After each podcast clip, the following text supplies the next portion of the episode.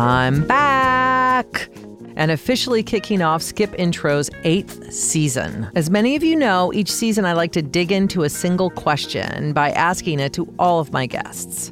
During season seven, I loved hearing about my guests' favorite pastimes.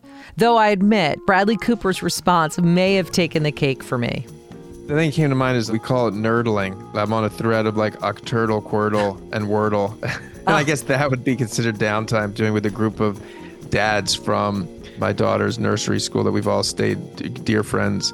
This season, we'll be talking about the films that had the biggest impact on my guests' careers, whether they worked on the film or just watched it. I want to know how that experience might have steered their career path, affected their personal outlook, or taught them a valuable lesson about the industry or themselves. We'll be back with full episodes next week, but in the meantime, here's a little taste of what you can look forward to in season 8. Hi Millie Bobby Brown.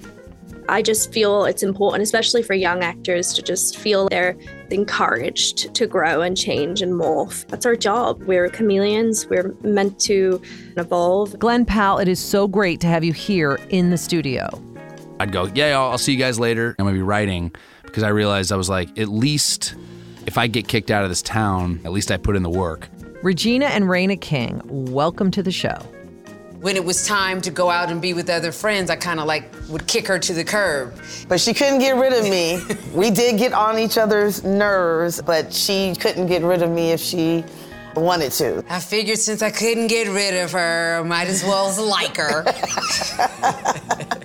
it's great to see you, David Beckham. Victoria's doing her interview, and then all of a sudden I hear her go, We're just working class. And I'm like, Oh my God, oh my God, no, you're not. This is my moment. And Fisher actually and John were quite angry with me over that, but they got a little bit of gold, I think, with that.